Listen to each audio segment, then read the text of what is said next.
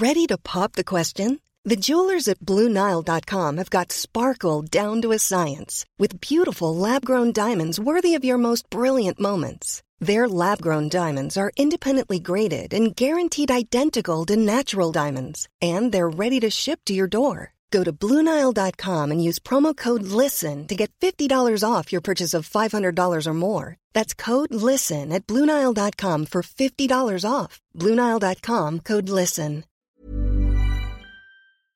So we've hit the big time.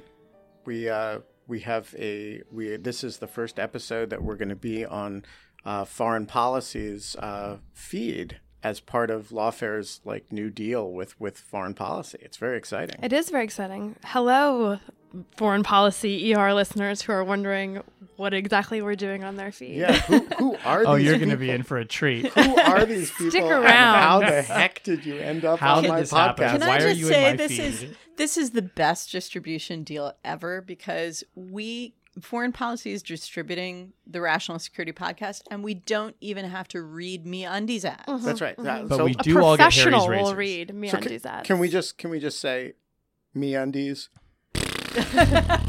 they might be sponsoring this now, so we have to be very careful. Not our problem. We love you guys.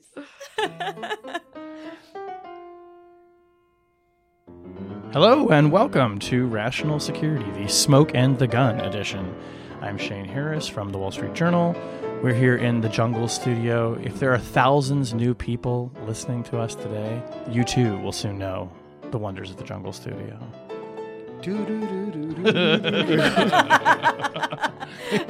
Okay, don't start fast forwarding, please. I'm here with my good friends Susan Hennessy, Ben Wittes, and Tamara Cofman Wittes. Hi, guys. Hi, Hey. Shane. Happy, day after the fourth. Yeah. Should we give a little introduction to ourselves for the for, for the foreign policy listenership that's never heard of us before? I mean, I like mean, to assume everybody is aware of. I of mean, they'll rational catch up, security. right? I mean, you're here. It's an irreverent take on the week's news in national security and foreign policy. Ben runs this blog with a cannon. like Tammy used to work with in like some the State Department or something. Susan, I don't know. she- Susan used to be a spooky cyber person. I write stuff. You know, the usual. All right, enough introduction. Let's get, let's get on with the goddamn thing. Oh, this week on the podcast, the first signs of potential collusion between the Trump and campaign in Russia emerge. State Department employees say they're uncertain about the future of their work under the Trump administration, and the president is facing a major foreign policy crisis in North Korea as he prepares to meet with world leaders, including Vladimir Putin. You've heard of him. Um, let's start with I can't call it the big story of the week because I wrote it. Um, It was the big story of the week. it was a big story. It was a big story. It was a big story.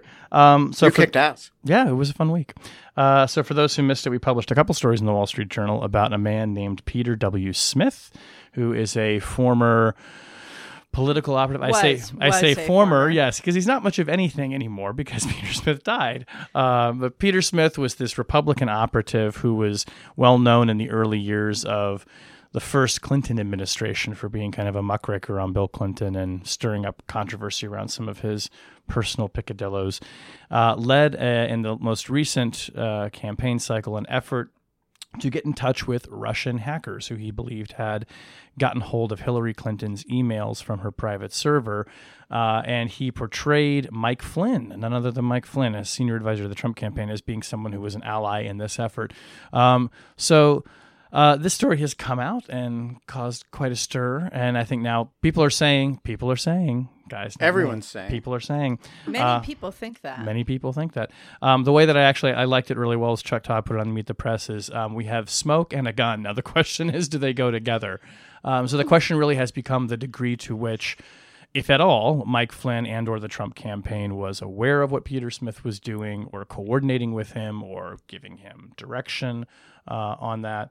Um, I kind of like to just you know wonder now the question is i guess for me is like where does this story go from here as a reporter but what has your guys impression been from the fallout of what we're learning about what mike flynn may or may not have been doing with peter smith also just what peter smith was doing which is pretty extraordinary in its own right And so far as that seems to me like a form of collusion with russian hackers no? Or at least attempted. or collusion. attempted collusion right Yeah, I I mean, I guess, you know, on the one hand it's the kind of hard-edged oppo research that we've seen in American political campaigns since Lee Atwater kind of pioneered it, right? right. Um, but I think that what's notable here is that in the midst of mounting evidence, which was the subject of public discussion, the, the Russians were engaged in hacking and interfering in our elections, that this political operative didn't care. He was careless about that interference and perfectly willing to interact with it if it would benefit him. And so, you know, eh, collusion, I think, implies that there's some sort of agreement on the goal or on the objective and i think it, maybe alliance of convenience is uh, is a mm-hmm. good description here. So one of the things is you know, and we've sort of seen a shift in the right wing talking points about um, you know first it was there's no evidence of collusion now there's well if it was if there was evidence then collusion's not such a big deal. Um, so i think what's significant is that about this particular story is sort of it it represents a new phase in the development of the way we are going to be talking about these efforts of coordination so collusion isn't really a thing in this context. It only exists in, in, essentially antitrust law. But people have been using the term collusion because they're trying to describe this sort of like big nebulous group of activities that are sort of bad, sort of secret. They're not really using it in a legal sense. Now what we're seeing is the kind of concrete, specific allegations in which you can start to map genuine legal terms onto them. Now you're still being speculative, but legal terms like conspiracy, legal terms like all sorts of things that that I think this is. I think this story is sort of the first um, really specific thing on the table that is going to allow us to start thinking in in a different way, in a more sort of legally minded way, and especially asking what Mueller's team is thinking about this information about what took place. Was there anything improper and improper that we didn't we weren't already aware of, and was there anything illegal? So I would say uh, this story by and large, is consistent with a sleazy operation that's entirely protected by the First Amendment. It's also consistent with a grotesquely illegal and improper uh, uh, operation that you would want to uh, have criminally investigated, and that and where it is on that spectrum entirely depends on facts not yet in evidence. And let's let's identify three categories of facts that we don't know the answer to. First of all, um, what is the real relationship between Smith and the Trump campaign? Mm-hmm. Uh, is this um, something? And there's a range of possibilities here, right? He could be. Um, uh, blowing smoke. That is, there's he. We know he knew Flynn, mm-hmm. but we don't know that Flynn was involved in this, other than that he said he was. Uh, that that Smith said he was. So, but secondly, was if Flynn was involved, was he involved in a personal capacity, or was he involved as a representative of the campaign, which is the way Smith represented it. So the first is what's the relationship between the operation and the Trump campaign? Second question is uh, were they really in touch with Russian hackers who mm-hmm. were, uh, you know, state state backed operatives in some sense? I.e., was the other party to these negotiations that they were involved in Russian intelligence, uh, or was that some somebody who was taking them for a ride? And the third is were there real emails? Or were were the emails just a, a, a dangled piece of you know bait? Um, and I think until you know the answers to those questions, it's pretty hard to know exactly what yeah. they were really doing. Uh, and I think you know there are a few people. Smith had a uh, had a uh, associate, according to Matt Tait's article, who was working with him on this. This was somebody who's presumably now not dead, um, who could probably answer some of these questions. Flynn could answer a bunch of these questions. Um, but I think it's probably a little bit premature to to figure out w- which criminal statutes, if any, this maps onto without knowing sort of precisely what happened. And there's something. Oh, sorry, good, good. Well, it's really a question for you, Shane, since you've been doing so much reporting on this. You know, the connection to the between what Peter Smith was doing on the Trump campaign really rests or seems to rest in the person of Mike Flynn, at least based on what we know so far. And so, you know, Flynn now cut loose from Trump world, Mm-hmm. right? Right. Um, w- what's he saying, if anything? What and what do we know about what he has said Yeah. um, on this that would help us understand that connection? So on the record, he hasn't said anything, right? I mean, did he, didn't you know respond to a request for comment for the story we wrote? Um, interestingly, the Trump campaign gave a comment, which and by the campaign we should say we mean the actual campaign to reelect 2020, which is staffed by people who did work on the the 2016 campaign. Um, Can we just pause for a moment and say that the fact that that already exists and is already holding rallies. is, and- is bumming me out. But It's go ahead.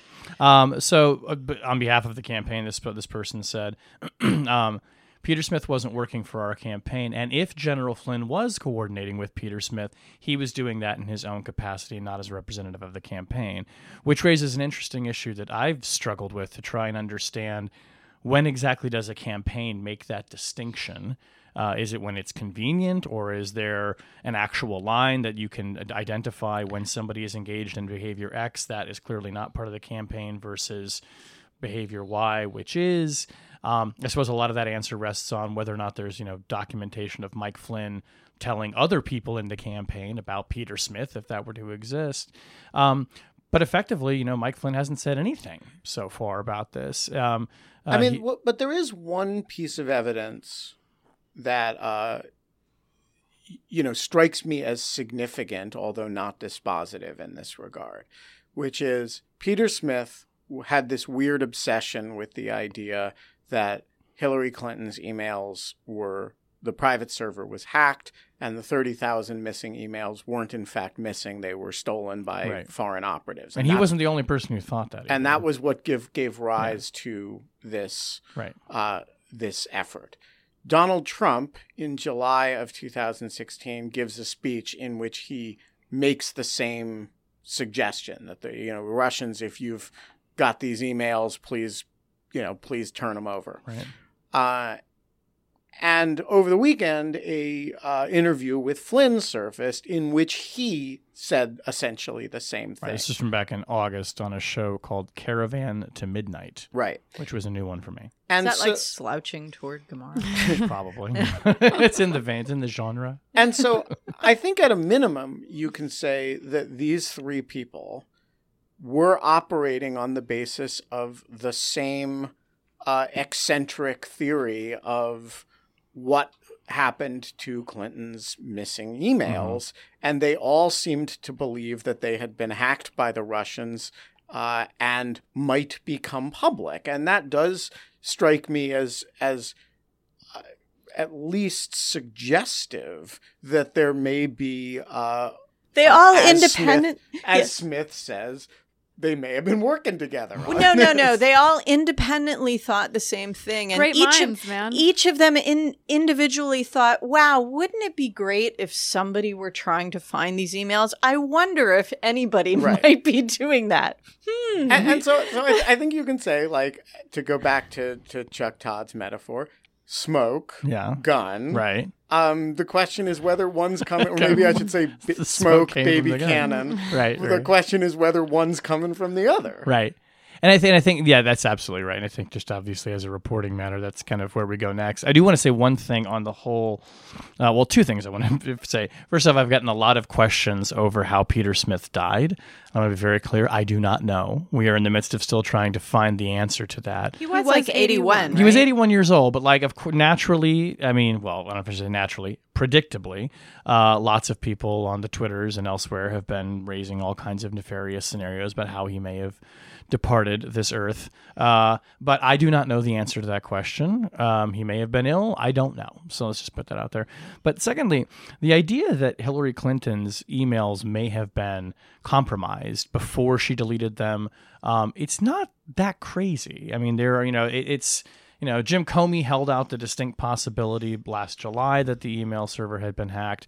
Um, you know, I've casually spoken to very credible people in intelligence and national security server circles who say, yeah, it's entirely possible. Why wouldn't the Russians or the Chinese try to get her? So the premise of what they were after, that in and of itself, I don't think was so far My out. point isn't that the premise is that eccentric. My point is that the the there's more to the premise that they were operating with than that. The premise that they're operating on is that the server was in fact compromised, that the emails were stolen by the Russians, and that they are now recoverable mm. and going to be released in the context of the election.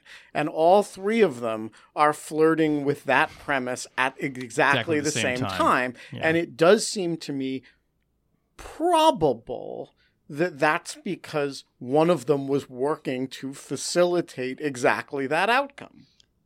Right, which brings hobbies. us back around to, you know, the fundamental question that has dogged the Trump presidency since January 20th, which is to what extent did Trump or his supporters or his campaign workers um, willingly participate in Russian efforts to interfere in our electoral process. And you know, and that you know that Donald Trump is responsible for the people who work for him. Um, that that's sort of that's one of the like definitive features uh, of being president of the United States and of being a, a, presidential candidate. That he brought people like Mike Flynn not just into the campaign but into his security briefings. He hi- he hired him as his national security advisor. There's any other number of people that might have been involved in unseemly or or worse types of behavior that he then brought into highly sensitive positions in the administration. So, this notion of, well, whatever they were doing on their own time, that's got nothing to do with me. No, you are responsible. You are accountable to the American people for what these people did on your behalf. And if you find out that they did something um, that was not acceptable to you, that they somehow got the wrong message about what you would want them to be doing on their behalf, um, we're going to need to see uh, a different kind of reaction and response response from Trump, both to punish the people who did things that were wrong and also set a very clear message with his staff moving forward. All right. Speaking of staff and clear messages. in the other direction. Yeah, the State Department ha- has produced a 110 page report based on a survey that inquired feedback from this is a pretty astonishing number 35,836 employees or about 43% of people who received the survey, basically taking the temperature of the State Department. But can I just say, did you need a million dollars to find out that people at the State Department? Hey, the State Department this is a highly dispersed unhappy? workforce. I mean, people had to take trips to hardship posts. Email doesn't get everywhere.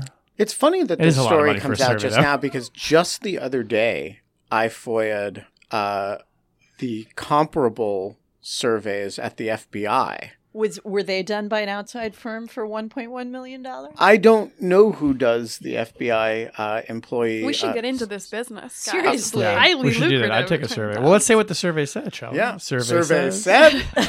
uh, I'll just read from the lead by from my awesome colleague Felicia Schwartz at the Journal. Thousands of State Department and U.S. Agency for International Development employees indicated in a survey that they are worried about the future of their agencies, with some expressing particular concern about lack of support from the Trump administration and Secretary of State Rex Tillerson. Can't imagine why. like, you, the, the amazing thing about this is that the administration comes in. OMB proposes a, thir- a one third cut in the state and USAID budget. The uh, the new Secretary of State walks into the building and lectures his employees about how the campaign is over and they need to get over it. And and then they have to hire an outside company to discover that their employees are worried about the future and and worried about their leadership. Can, I mean, can, can I just point out that one State Department employee who is clearly worried about the future and the leadership is Rex Tillerson yeah. because he keeps blowing up at the young twerps in the White House who well, were we trying to. We don't know around. if he took the survey. Yeah, so like. I, I want to. Although, although there is a great line where they say that um, they, the State Department employees were asked to address Mr. Tillerson directly, which they did. Some were highly complimentary, and others were quote coarse and vulgar. wow. Yeah, I so I I think that there's an interesting kind of do breakdown in the survey results because there's a part of the results that what you would have seen under any administration, which is the technology sucks, there's too much bureaucracy, it takes too long to get our travel vouchers through. Like, okay, that's all been true for years. And, you know, part of that is just the bureaucracy of managing taxpayer money and all of the many. Um, so, like, that stuff didn't, that was like when you were at state, same issues. Same issues. Yeah. The IT infrastructure is horrible. You know, the, the bespoke software packages that you have to use to do your employee reviews are just excruciating to use. Um, the, your email storage quota is capped at a ridiculously low level. These are problems that are endemic to the federal government, I dare say, not just the State Department. And they're no, they are not at all new. But the findings, on the other hand, that relate to leadership are pretty blistering. Mm. Employees saying things like, I don't think that that the White House and the Secretary of State understand what we're here to do. And the one that really struck me was at the end of Felicia Schwartz's article, uh, a quotation from a survey respondent who said basically, we're just a big Labrador puppy and we'd love to jump in your lap. Like, please just give us a little bit of love and respect and we will love you and we will work for you. Um, but we're not getting that. And to me, that was, it was a story about an agency that feels truly abandoned. Um, at a moment when you look around the world and we need them to be out there working hard you know and that doesn't mean that they have to feel loved and supported in everything they do but they need some basic guidance and they need to believe that their leadership knows what they're there for and will put them to work do you is this i mean this is going to be a very cynical sounding question but to what extent do you think that people in the White House are reading these survey results and going, "Great, worked according to plan"? I mean, there is this sense of wanting to the Trump administration wanting to dismantle state, not filling, you know, many many of the positions in the sort of sub cabinet levels. Um, I think a lot of people believe that Steve Bannon, you know, just essentially wants to dismantle the apparatus. There was this enormous budget cut that was proposed several months ago. Um, I mean, do you think people in the White House are reading these results and sort of, you know, I, patting themselves in the I back? I think the president is of multiple minds about this at the same time. So, uh, on the one hand, you know, he always he he does say, you know, I don't want to fill these jobs, um, and you know, dismantle the the uh, administrative state, that sort of stuff. Although dismantle an administrative state are words that are a little long for him, so he leaves saying that to Bannon. Um, on the other hand, if you watch his video when he went to, to the CIA, it was important to him to say to the CIA workforce something that is almost surely not true, which was that I know you all voted for me. Right. And he actually, it was important to him to, to, bask in the adulation of the eight people in that audience who were excited about him or the however many there were they were and loud they were loud um, and you know um, and I, I think you know he can he holds in his mind two ideas at the same time one is that he's making america great again and the you know the people who the people who do U.S. foreign policy are all behind him, and the other is that you know to the extent they're not, that's because they're Obama holdover evil deep staters who are uh, you know you know stopping America from becoming great again. And I, I think those those two ideas really do coexist for him. You know, I, I guess I wondered, even if all that's right, how does that match up with Secretary Tillerson's incredibly deliberate and very drawn out effort to reorganize the State Department. I mean, clearly he took the job with the mandate to cut the budget, to consolidate, and to reorganize. But the way he's going about that, sort of, okay, announcing he's going to do it, taking the budget cut, but then he's doing the staff survey. He's do there's going to be a set of working groups under the deputy secretary of state to investigate how to reorganize. They're going to present a plan in the fall that you know congress is going to want to look at as it sets the budget And then they're not going to implement anything until next year. And in the meantime, Tillerson implied when he testified on the Hill that he might leave a lot of these senior sub cabinet jobs vacant uh, while he figures out the reorganization. It's like this very extended management consulting, thorough approach, um, as opposed to what Bannon wants to do, which is just disrupt, which is just like. Yeah you know, or what Trump may feel, which is I don't need professional negotiators in the foreign policy bureaucracy. I'm the negotiator and Jared's the negotiator. You know, so it's like, why bother going through this reorganization exercise? It's a really interesting point, too, because I've wondered to what extent does Rex Tillerson, and I think we're seeing the signs of it. We talked about this last week. Uh, looks at Jared and others in the White House who are clearly engaging in high level foreign policy discussions, whether it be with the Saudis or the Israelis or the Palestinians and kind of says like, well, what am I doing here? Right. I mean, I'm only running the diplomatic arm of the government. I'm um, in charge of the reorg. And that you can constantly be, be second guessed and undermined. Right. And it's that at, at best yeah. you have the second to last sort of bite at the apple because somebody else has the ability to come in and change the president's no, mind. No, T- Tillerson has an extremely important role in the Trump administration, which is he runs the organization that doesn't write all the visas. That's that's the State Department's job in the Trump administration is, is to not is issue to not visas. issue visas. I do think it's also important to look at Tillerson to some extent for what he is, which is an engineer. I mean, by training, he was an engineer with Exxon. He came up through the ranks. This is uh, a you know. Steve Coll writes about this in his book, this highly regimented company for which there is a manual for like everything, right? And so, as an organizational task, it seems that reorganizing the State Department, which come on, it's something that lots of other secretaries have tried to do, Colin Powell, others, etc., is probably something that he's pretty well suited to.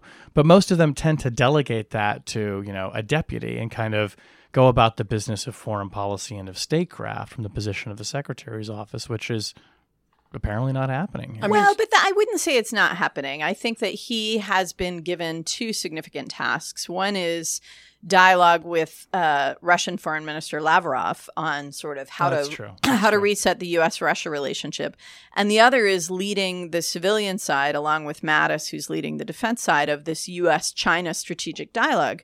The first round of which just took place the other week. And so I think he does see himself as having some diplomatic meat to his job. But I, I guess what I find striking is the culture clash between that sort of engineering, rules generating, let's regularize approach and the culture of the diplomatic corps, which to its credit is spitballing. It's like the world is a complicated place, things happen really fast. Throw you in the deep end and we'll scotch it all, scotch tape it all together and make it work. That's how the State Department has run for decades. And that's actually a culture that people there are very proud of. And so it seems to me that to the extent Tillerson is genuinely and sincerely trying to turn this place into a procedures based, regularized organization, that culture clash is going to be pretty fierce. Yeah. Um, well, let's pivot on to actual statecraft, shall we? Um, so, uh, oh, we don't do statecraft anymore. well, we're gonna have to start. Guess what? uh, so, yesterday, the Fourth of July. Happy Fourth of July. Uh, North Korea launched a missile that Rex Tillerson actually came out and confirmed is, in fact, an intercontinental ballistic missile. Um, this is uh, happening on the eve of President Trump going off to Poland first, and then he's going to be in Germany for the G20, where he is going to have a face to face with Vladimir Putin. Um, a lot to unpack here. Quickly, I just want to touch on the North Korea issue because there's there's we have a real crisis brewing as this kind of diplomatic event happens, which I think many people are expecting the G20 to try and be. Well, the question is, will President Trump try and make this a reset of his last trip to Europe? But we'll get to that in a second. One question I just want to put to, to you guys how significant is it that this is a confirmed ICBM launch? By North Korea. But one thing that I to note is the DoD actually used different terms. So they said that, that it was an intermediate range, which is different okay, than an intercontinental. Right. So it's even even for something like this where the terminology is so significant, it appears that sort of state and DoD do not have sort of their ducks in a row on it. Um, so who knows what uh, what the actual official statement will be at the end? But already we're seeing some sort of weird mismatch in, in the well, terminology they're using. Right, and and it's it matters actually actually, because whether this was a two stage rocket that in theory could get across an ocean from one continent to another or whether it's you know something that we recognize as a reliably intercontinental device um, matters because preventing North Korea from getting ICBM capability has been a major tripwire for previous American administrations. It's been the thing that we've been trying to prevent by trying to deny them missile technology by you know using sanctions pressuring the chinese etc plus trump tweeted that it and will not happen. he said it will never happen. And look a few months into his term it's happened. And so it if you recognize this as icbm capability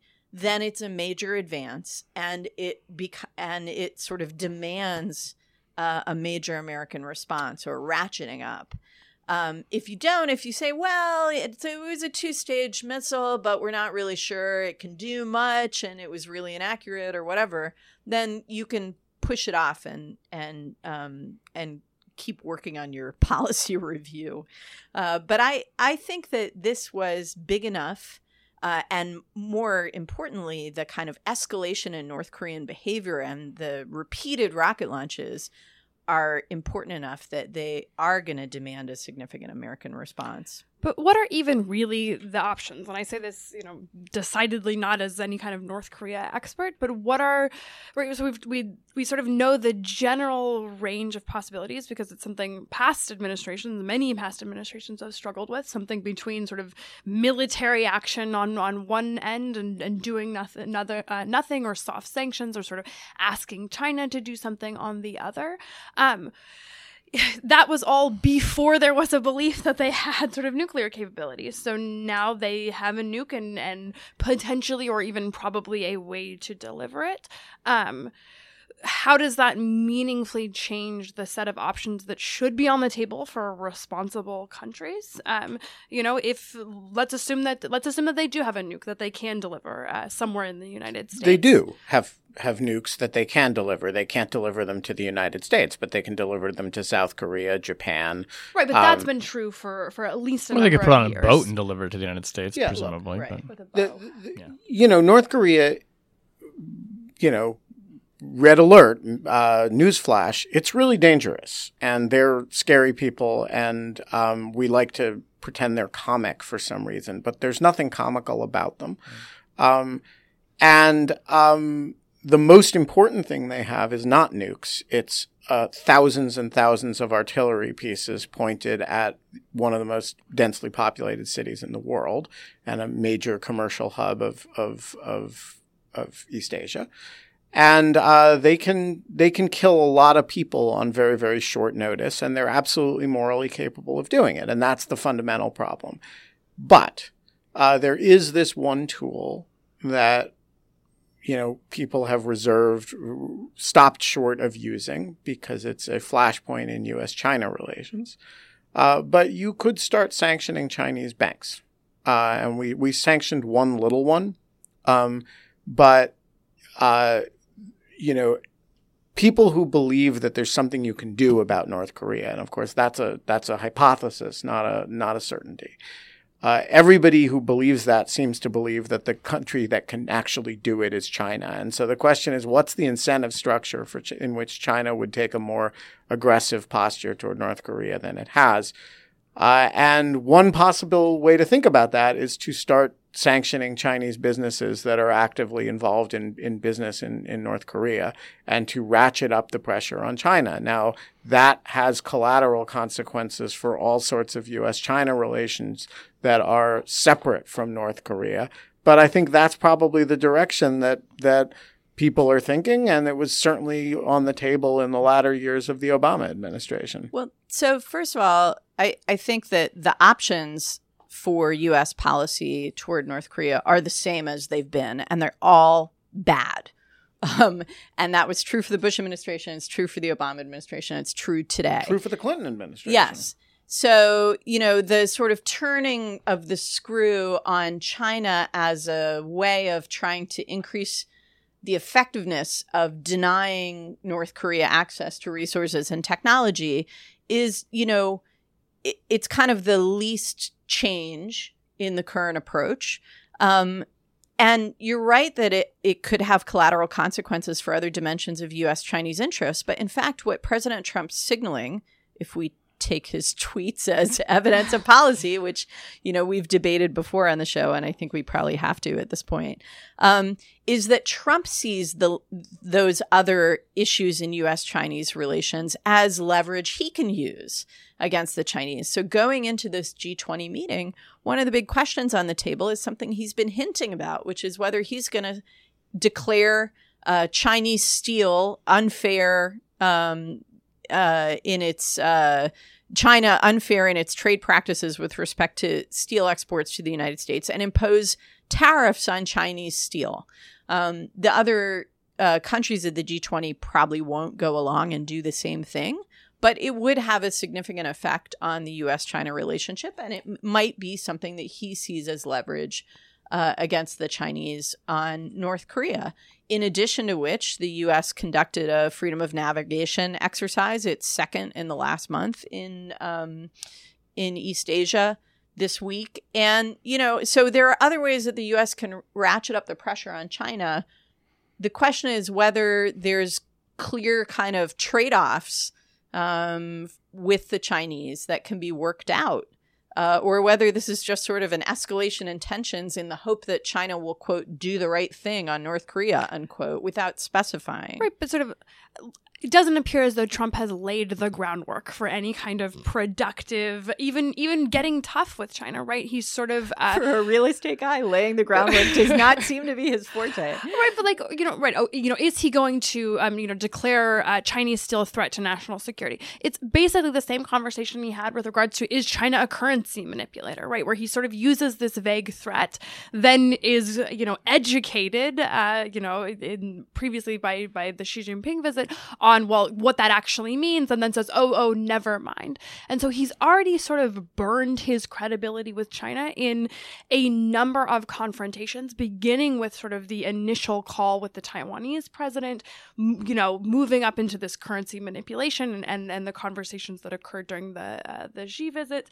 Um, and now we're sort of in the next iteration of that. So if you were china looking at the history of your relationship with trump I don't know uh, why you would believe him to be sort of reliable in his threats or, or somebody who's even capable of being tough on you, especially whenever we know that um, that whatever meaningful choices he takes against China are going to come with real costs to him and real economic costs and, and real political costs, uh, both both at home and abroad. So I just I, I don't see him having made those moves or, or laid the groundwork for that signaling at all. tomorrow as, as a political exercise and a diplomatic one, how important is it for Trump going into the G20 to try and hit the reset button? I mean, I'm sure there are plenty of people in the White House who think that's the last thing we want to do. Coming out of the last meeting in Brussels, this is great. You know, we he, we've all the Europeans are nervous. We like them that way, right? Exactly. I mean, so, so, I mean, so what are we, or what do you think that people are expecting or hoping to see from him on this trip? I mean, to Susan's point, I mean, I think that the question of consistency and reliability. I mean, I don't think anybody, any of these powers, presume that there's any consistency or reliability in the administration. There's been no evidence of it. So, what's the what do you think people are hoping for going into this meeting? Well, I I think that's actually a really important point because whether you're a competitor or even an adversary of the United States, or whether you're an ally. Um, a lack of a sense that that commitments from the U.S. are not reliable or policy declarations are not reliable um, is a huge problem because you don't know how to behave. Um, or you might simply conclude from that that no matter what the president of the United States says, he's not actually going to get in your way. And so you can go ahead and do whatever you want. And so, you know, if what we see is uh, a Trumpian approach that involves trying to have functionally cooperative relationships on major issues with China on the one hand and Russia on the other. And there is going to be this Trump Putin bilat, uh, bilateral. Leave them alone together. Right. Uh, we should at place bets G20. now on whether or not they are left alone. That's a great question, I'd put too, twenty on on a private. The readout of that meeting and who's going to have the more detailed one, us or the Kremlin. Right. And I think that what we've seen repeatedly from Trump in his bilateral engagements, whether it's with the Japanese Prime Minister Abe at the very beginning um, or his trip to Saudi Arabia, is that the, the governments he's interacting with have their asks. They know what they want from the United States. They come into these meetings with very clear asks. And the and Trump doesn't have an agenda. In fact, on the Putin meeting, um, the national security advisor as much as said we don't have a concrete agenda for the meeting i don't think the president has an agenda you know so it his real agenda is i want you to treat me like a big deal Yeah. i want you to say that you love me um, and so what it, what it means is that these other uh, governments are easily able to sort of trade that approval that stamp of approval for their specific asks and the and Trump gives away American leverage again and again. He gets played. He gets played. And I think this is the danger that a lot of European governments um, see as Trump goes first to Poland before he even gets to the G20 meeting. Uh, and he has an opportunity there to either send some strong signals about Russia's role in Eastern Europe or not, right? Repeat his uh, his commitment to NATO and to Article 5 or not, right? Uh, tout Poland as a counterbalance to Russia or tout it as a counterbalance to Germany and, and Angela Merkel. So I think that Europeans really see this trip as like walking the knife's edge. And one way or another, by the time it's over, they're going to know what to expect from him. All right, uh, let's move on to object lessons. Um, I'll go first because I think Ben has the best object, so I'll just go ahead and get mine out of the way. um, this is this so it's not often that the Foreign Intelligence Surveillance Corps publishes things to its website, right? Um, This is the most secret court in the country. right. It's the super secret rubber stamp court. No, it's not a rubber stamp. Um, It's not a rubber stamp. it's not a rubber stamp. So a group called stamp. what's that? It's a potato stamp. It's a stamp. potato The stamp. kind you made in preschool? Oh, great. I tried to make one of those ones and it didn't work. I was just never good at those projects. The Um, FISA court is actually not a stamp of any kind. Right. But if it were going to be a stamp, stop calling it a rubber stamp. It's such a cliche. Let's go with woodcut stamp or potato Ooh. stamp or I like that. A woodcut. Yeah. A woodcut. The woodcut stamp of the FISC. Um, it received a motion uh, from a group called Landmark Legal Foundation um, to uh, appear as an amicus before the court, in which they, the Landmark says respectfully urges the court to exercise its inherent authority to protect against the administration of justice the integrity of the Foreign Intelligence Surveillance Act and direct the federal government to conduct a thorough in- investigation into leaks. That is so not how that works. Right. so there's that, right?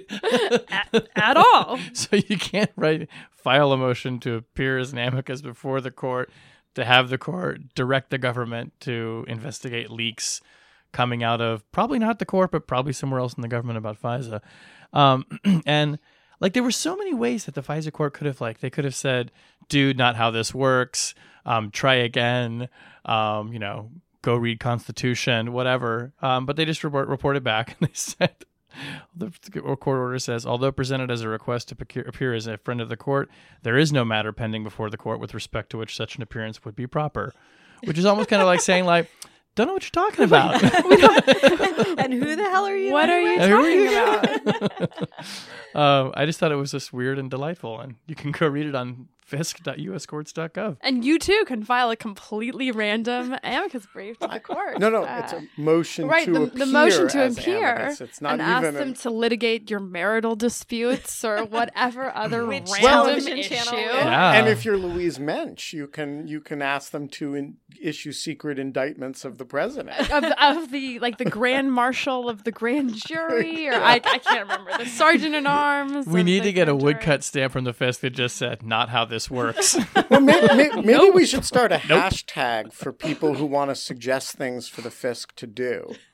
How about hashtag the FISC should? Mm-hmm. And then you Yeah. can send your suggestions of things the FISC should undertake to hashtag my dog. the Any FISC disputes with your neighbors?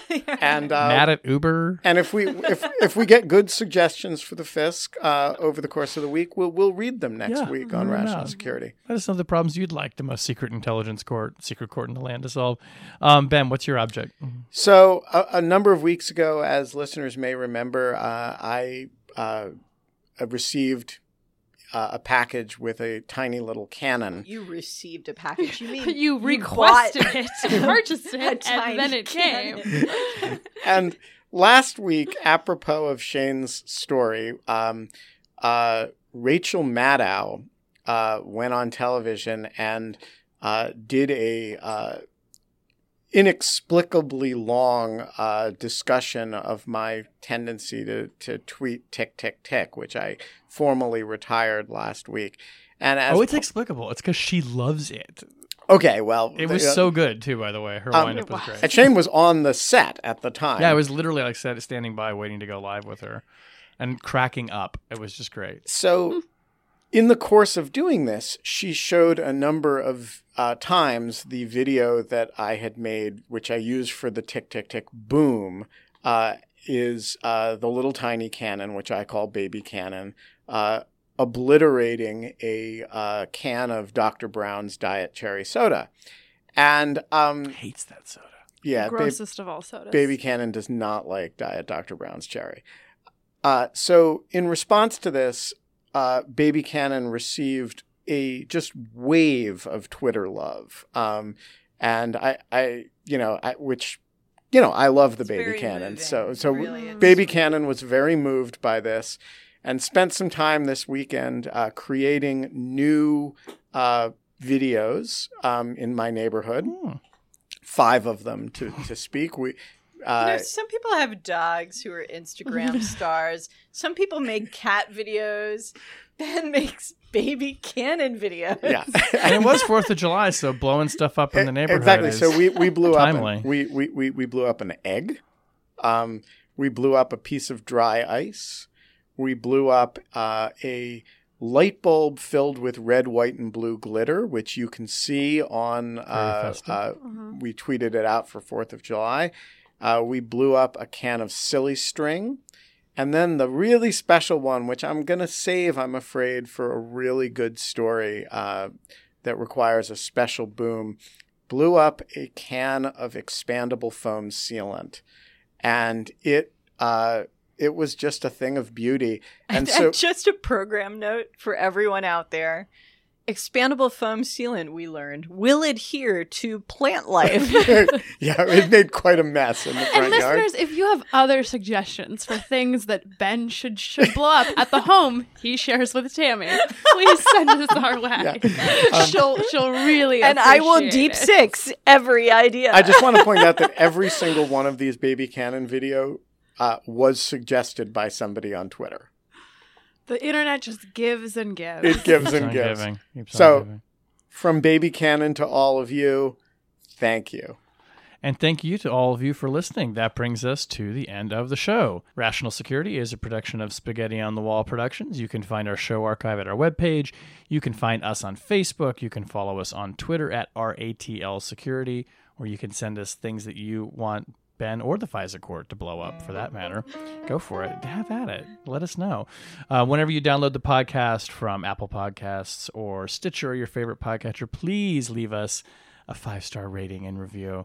Leave us one that Baby Cannon would be proud, very proud to show us his own. Boom. it sure helps other people find the podcast. And to all of our new listeners, we are very glad that you're here. Our audio engineer this week is Matt Kahn, filling in for Quinta Jurecic. Our show is produced and edited by Jen Patja Howell. Our music was performed this week by Rex Tillerson and the Disappointed Diplomats. Aw. Aww, it's a blues band.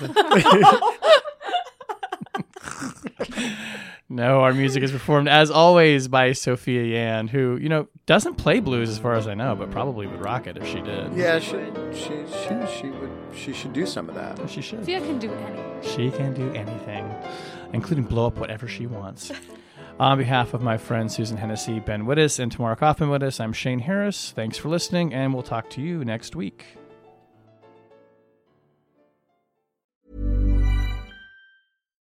When you make decisions for your company, you look for the no brainers. And if you have a lot of mailing to do, stamps.com is the ultimate no brainer. It streamlines your processes to make your business more efficient, which makes you less busy.